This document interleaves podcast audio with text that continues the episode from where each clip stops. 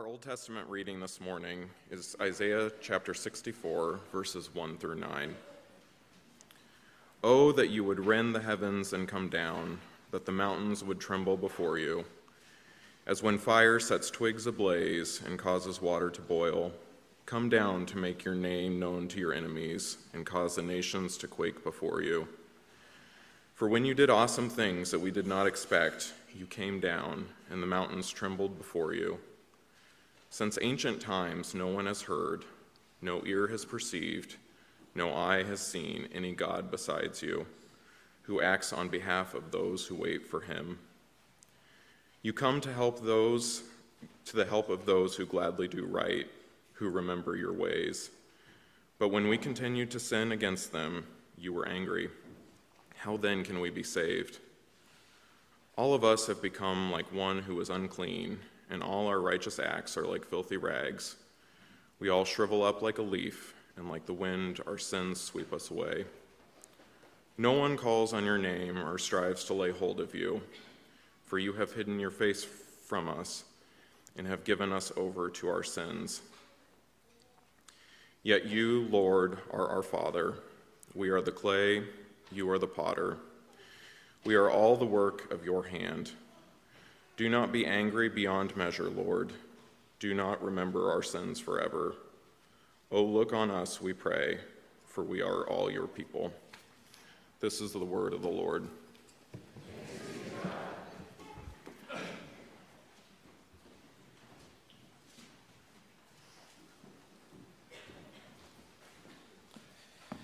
The New Testament reading for today is Mark 13 verses 24 through 37, and can be found on page 1018 in your Pew Bibles. But in those days, following that distress, the sun will be darkened, and the moon will not give its light. The stars will fall from the sky, and the heavenly bodies will be shaken. At that time, people will see the Son of Man coming in clouds with great power and glory and he will send his angels and gather his elect from the four winds, from the ends of the earth to the ends of the heavens. Now learn this lesson from the fig tree. As soon as its twigs get tender and its leaves come out, you know that summer is near. Even so, when you see these things happening, you know that it is near, right at the door.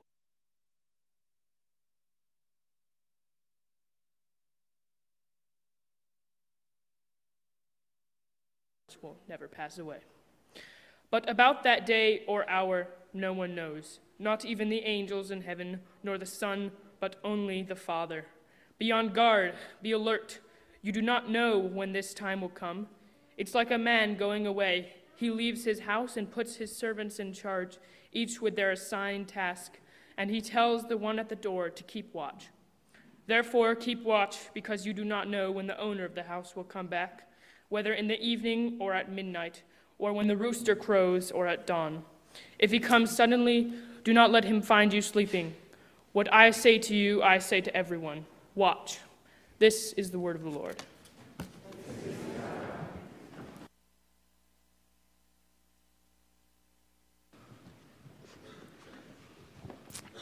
Good morning, Sherman. Uh, I am feeling a little anxious because we're starting late. Like, I'm starting, I'm preaching late. Uh, so, if you're like a person who's like, what the heck is happening right now? Um, I want you to know that my sermon's not super long and I'm going to cut the song of response. So, we should still be out of here by noon. um, so, today, uh, I wanted to also wish you all a happy new year. Um, for those of you who are not so familiar with the liturgical calendar, um, today is the first Sunday of Advent, which is also the first Sunday of the, of the Christian year.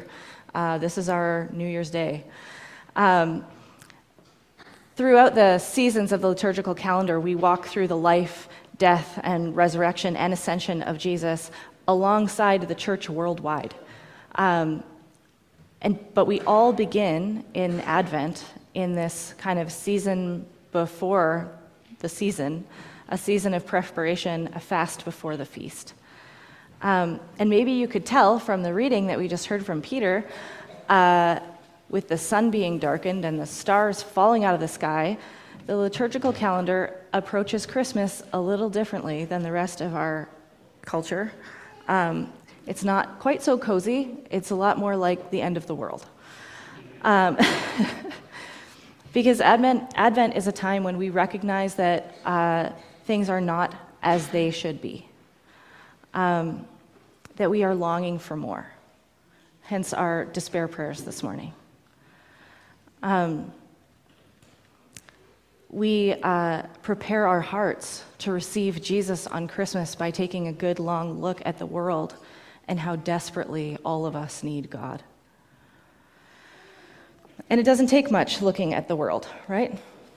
I read an article yesterday that made up my despair prayer today. It doesn't take much. Just read the news for one day, and you will be echoing Isaiah's cry Oh, that you would rend the heavens and come down. And our gospel text, in answer to Isaiah this morning, Jesus says, Don't worry, I did, and I will again. Um, I will admit that preparing for Christmas in the church is a little less fun than preparing for church outside or for Christmas outside of it. Um, but I really like the tension that we offer here. That um, it's a good reminder, I think, as Tony was saying, to not get caught up in the hubbub of consumerism. Uh, are so many fun things about this season, right? Like giving gifts and getting together with family and singing carols and hot chocolate and sitting by the fire. Um, all of it, it's really lovely. And also, a lot of it is like nostalgia and manufactured feelings and corporations doing their very best to get the last dollar out of your pocket. Um, and we are not a people who put our hope in things that we can buy or make or do, or in parties that we can put on, or in the magical feelings that we can create. It is not good vibes only in here. The church gains courage for life and love because we believe that Jesus has come and will come again. And that's the emphasis of Advent this kind of twofold anticipation. We are looking forward to Christmas Day when we will celebrate that God did indeed come to us in flesh and blood, in, in baby Jesus, in the crucified one. And we take hope from that first coming as we wait and wait and wait for Jesus' second coming. And we cry out for Jesus to come again.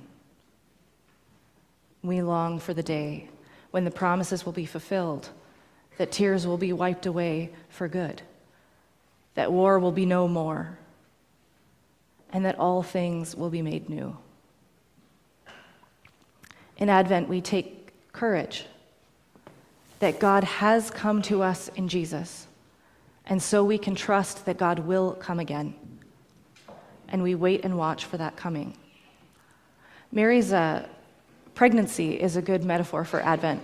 Um, she would have been pregnant, you know, right before Christmas. um, and she would have had this dual recognition in her own body, right? That the Son of God had very much come to her, was present with her, and yet he was still yet to come in full. And that the, the fullness was so much more than the presence she knew.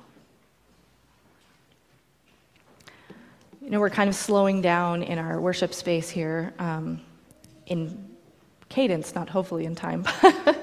but um, I hope that you will take space uh, outside these walls as well um, to clear some space in your life for Jesus. This season can be so demanding.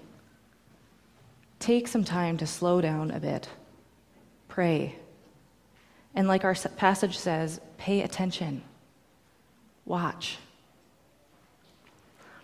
Our passage today is one that reminds us that the scriptures are not quite like other books that we read. Um, some parts of the Bible are so easily to like translate into our lives now. Um, and other parts we have to work a little harder because the texts are old, like really old, and also from across the world. So uh, it's not just that they had like different sayings. Okay, I'm sorry, I'm going to tell you this, and maybe someone will get mad at me, but I read this meme that said, it said the difference between a butt dial and a booty call is why the Bible is hard to read, which is right. Because if you don't know what those things are, ask someone later. But, uh, but that's right, because they're pretty much the same thing in just direct translation, right? But they are not the same thing. Uh, and they didn't just have different sayings, right? It's not just that, like, just that exists. Um, they also have whole different kinds of writing, different genres. Like, we all have different genres of writing, like a newspaper article is different than a poem, and both of those are different than a novel or a letter. And it's important that you pay attention to what kind of writing you're reading, or you'll just get super confused, right? Looking for truth, the truth of a poem by parsing out its facts is not going to get you very far. Its truth is located elsewhere. This passage in Mark is written in a genre that we do not have at all anymore. Uh, it's called apocalypse.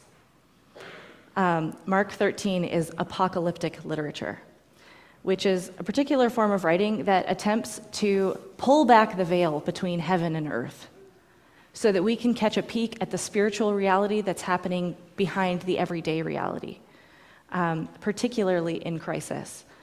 Uh, and things, when things go horribly wrong, Apocalypse asks, Where is God in this? And answers with, This crisis is evidence that God is coming. This kind of writing is heavy with imagery and symbolism, like the sun going dark and the stars falling, and you're not supposed to interpret them literally. It's evocative. like those particular images have to do with like a crisis of cosmic proportions. Um, it's not that it will actually happen. Like I, it could, I guess, but this kind, that's not what this is about. Um, it's evocative. It's drama. Um, it's not about whether or not the stars will actually fall. Um, like the book of the whole book of Revelation is apocalyptic writing, um, and actually, the word apocalypse means revelation. Things are unveiled in this kind of crisis. That's a little ironic now because since we don't have that genre, we often read it wrong. And then instead of having things revealed for us, we just get real confused and we end up with the Left Behind series, which is not a very helpful interpretation of apocalyptic writing.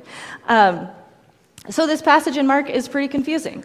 Um, you know, I dog on the Left Behind series. I read nine of them when I was a kid, so just I'm with you if that's you. Anyway, um, uh, so this passage is confusing. Uh, Jesus begins speaking this way, in this apocalyptic way, at the beginning of chapter 13, and we kind of started toward the end. Uh, he and his disciples leave the temple after Jesus has just spoken against an, the exploitation of a widow um, in the temple. And as they're leaving, the disciples start to kind of marvel at the temple building. Uh, and I wonder if Jesus was just angry about what had just happened, because he goes, he does not join them in their awe. He says, This whole thing's going to come down. Uh, which is like a shocking way to respond to people being like, What a beautiful building. Um, but, but it's so much more than that.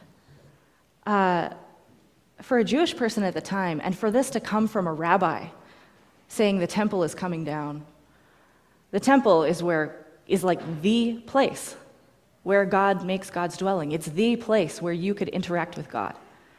Um, it is the center of Jewish religious life, but it's also the center of like political and economic life. It is everything. Um, to say the temple was going to be destroyed is like saying God will no longer be with you, and life as you know it will never be the same. So the disciples start to ask him about it. And Jesus gets apocalyptic. Um, he starts to speak in the language of crisis for the whole of chapter 13. Um, and he's talking about the destruction of the temple, which happened in AD 70. So that's most of chapter 13 is actually about this past time. Um, and scholars debate whether maybe the whole chapter is about that, or maybe just the beginning, and the part we read is actually about the second coming. Um, I tend to think that second thing, that the part that we read is about the second coming, that it kind of transitions from the temple will fall to the end of all. Um, And the reason that I think that is, uh, is in part because of Jesus' phrase that he uses in verse 8 of chapter 13. Um, he says, talking about all the things leading up to the destruction of the temple, he says, This is the beginning of the birth pangs. Um, it's not the end of things, it is leading somewhere. Um, some theologians describe waves of calamity faced by humans throughout history um, as birth pangs, leading up to the, new life of the coming kingdom. Um, and Paul seems to hint at that at Romans, in Romans 8. Eugene Peterson made that really clear in his translation of Romans 8, 22 through 25. So this is the message from um, in Romans 8. It says, All around us we observe a pregnant creation. The difficult times of pain throughout the world are simply birth pangs. But it's not only around us, it's within us. The Spirit of God is arousing us within. We're also feeling the birth pangs. These sterile, barren bodies of ours are yearning out for full deliverance. That's why waiting does not diminish us any more than waiting diminishes a pregnant mother. We are enlarged in the waiting. We, of course, don't see what's enlarging us, but the longer we wait, the larger we become, and the more joyful our expectancy. Um, when I was giving birth to Oscar, uh, I chose not to have medication, so I was very painfully present to each and every contraction for 22 hours. Uh, uh, Tony was such a good support, and he would say things like, um, The pain means you're making progress. Uh, and that was really helpful for like 18 hours. At which point I turned to him and said, Stop saying the word progress. which I don't know why that made me so mad, but when you're in that much pain, you just say what you got to say. Um, but his phrase, the pain means you're making progress, is essentially what Jesus is saying about the destruction of the temple.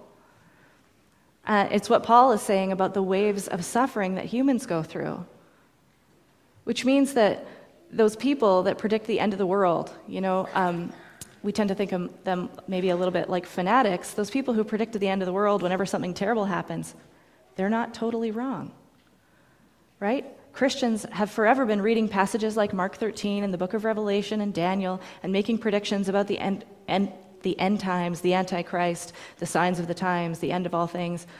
They're not wholly wrong. There have been many Antichrists, from Nero to Hitler. There have been many. And each of the calamities we have faced has been yet another birth pang in the coming creation.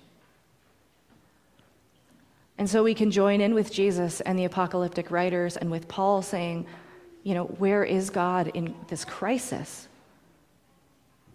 Well, the crisis is the sign of God's coming. The pain means progress. All around us, we observe a pregnant creation waiting for deliverance. So, whether it's the destruction of the temple or the world wars or the climate crisis, we can take Jesus' advice on what to do. We ought to behave like servants who've been given the care of a house when the owner of the house went away, living as those who expect their Lord to return. I don't think, you know, all the language of like, stay awake or keep watch, like, kind of makes me go like, oh, like, do I have to be like in ready position all the time? Um, it's like volleyball, didn't you learn that in gym? Anyway. Uh, uh, I don't think this is a call for heightened anxiety, that we have to just always be on guard. Um, but it is a call to a steady faith that leads to diligence. Um, like good servants who expect their Lord, their master to return, caring for a house, they wouldn't spend all their time freaking out. Uh, but they would make sure that they were attending to the things that need attending so that the house would always be ready. They would not become complacent. Um, I have recognized my own complacency of late. I said to Tony that I felt like I was spending most of my time escaping. Um, I didn't go to Jamie's class this morning, but it sounds like it was right on point with what I'm about to say. Um, mostly my complacency takes the form of uh, distraction, right? So this Advent, I'm doing my best to practice what I am calling my boring Advent. Um, I'm trying to clear the space a little so that I might attend to the things of God. And what that means for me is that I am turning off audiobooks and music and video games and limiting my novels because um, I use all of those things to escape. Um, and I'm allowing things to go quiet a little, which is actually quite painful. Um, turns out I do those things because I find the present quite scary. The state of the world and the state of my own heart are sometimes just too much for me, and it's easier if I can drown it out. But I want to be attentive to God's Spirit moving in me. I want to make space for Christ to grow in me.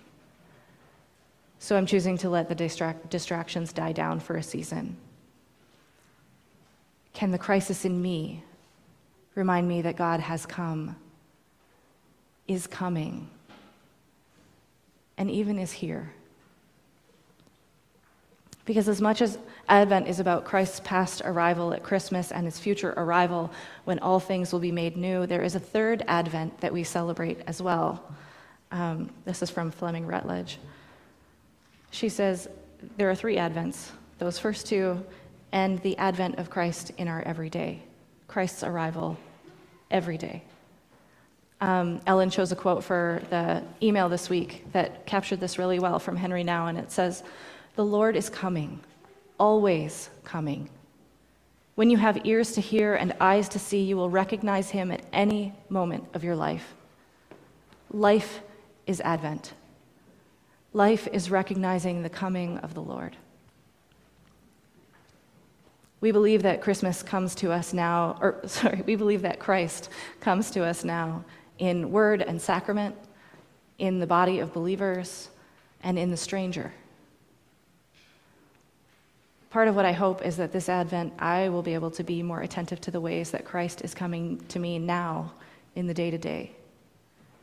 Less flashy and dramatic than the other two Advents, maybe more easily missed.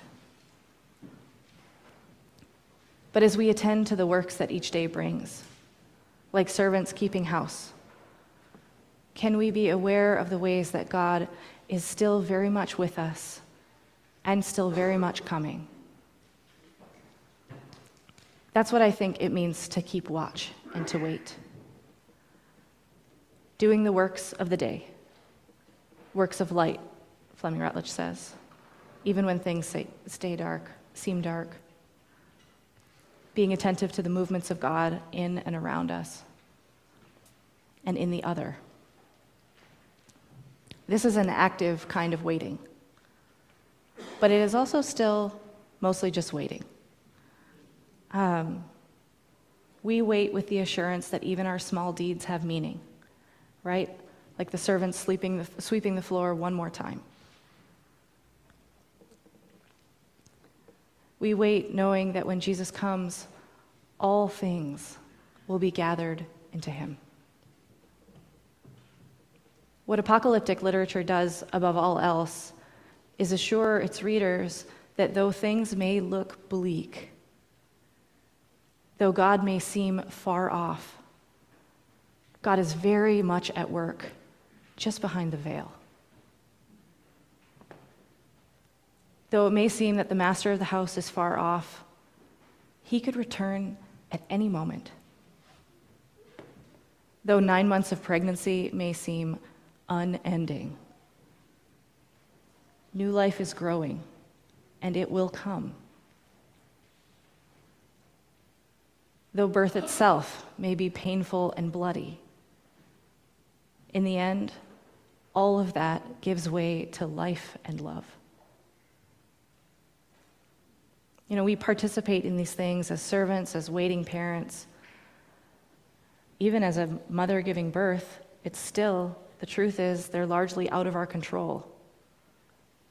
The master will return whether we're ready or not. The baby will come when the baby comes. And so too, our God will come,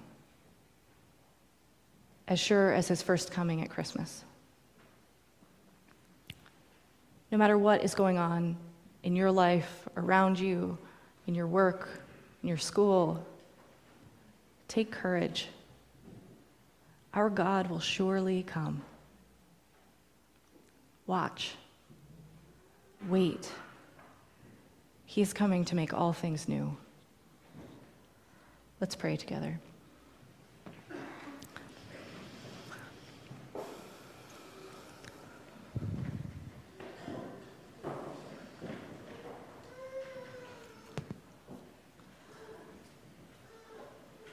Lord God, come.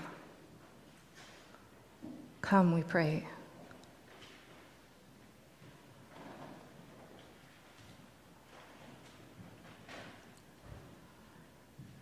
And may we wait and watch for you. We pray that you would come.